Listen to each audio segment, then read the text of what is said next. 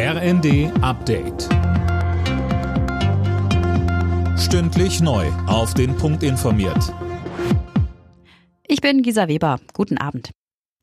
Im Zusammenhang mit einem möglicherweise geplanten Silvesteranschlag auf den Kölner Dom sind jetzt drei weitere Verdächtige festgenommen worden. Und zwar in Duisburg, Nörvenich, einem kleinen Dorf in Nordrhein-Westfalen und in Herne. Bereits Heiligabend waren fünf Verdächtige in Gewahrsam genommen worden. Wie konkret die Anschlagspläne tatsächlich waren, ist unklar. Rund um den Kölner Dom sind die Sicherheitsmaßnahmen verschärft worden. Dort patrouillieren unter anderem Polizisten mit Maschinenpistolen. Für die Menschen in den Hochwassergebieten ist es diesmal sicher kein lustiger Silvesterabend. Im niedersächsischen Oldenburg müssen weitere 600 Leute mit einer Evakuierung rechnen. Das heißt, sie müssten dann in einer Notunterkunft unterkommen. Der Wasserdruck auf den Deichen ist immer noch enorm. Morgen soll auf zwei Kilometern Länge in Oldenburg ein mobiler Deich errichtet werden. Bundeskanzler Scholz hat zu gegenseitigem Respekt und zu Zuversicht im neuen Jahr aufgerufen. In seiner Neujahrsansprache sagte Scholz, viele pessimistische Prognosen seien nicht eingetreten. Finn Riebesell.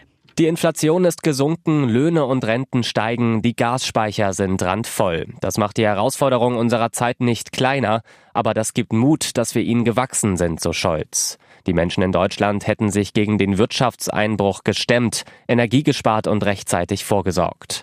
Mit Blick auf die zahlreichen Krisen sagte Scholz, unsere Welt ist unruhiger und rauer geworden, aber wir in Deutschland kommen da durch. In den USA werden einige Küstenabschnitte in Kalifornien evakuiert. Grund dafür sind bis zu 10 Meter hohe Wellen, die in Küstennähe für Überschwemmungen sorgen können und alles mit sich reißen. Bislang sollen mindestens acht Menschen durch die Monsterwellen verletzt worden sein. Andreas Wellinger will beim Neujahrsspringen in Garmisch-Partenkirchen morgen seine Führung bei der Vier-Schanzentournee ausbauen. In der Quali wurde er heute Zweiter. Nur der Slowene Ance Lanicek war besser. Auch die acht anderen deutschen Skiadler haben sich qualifiziert.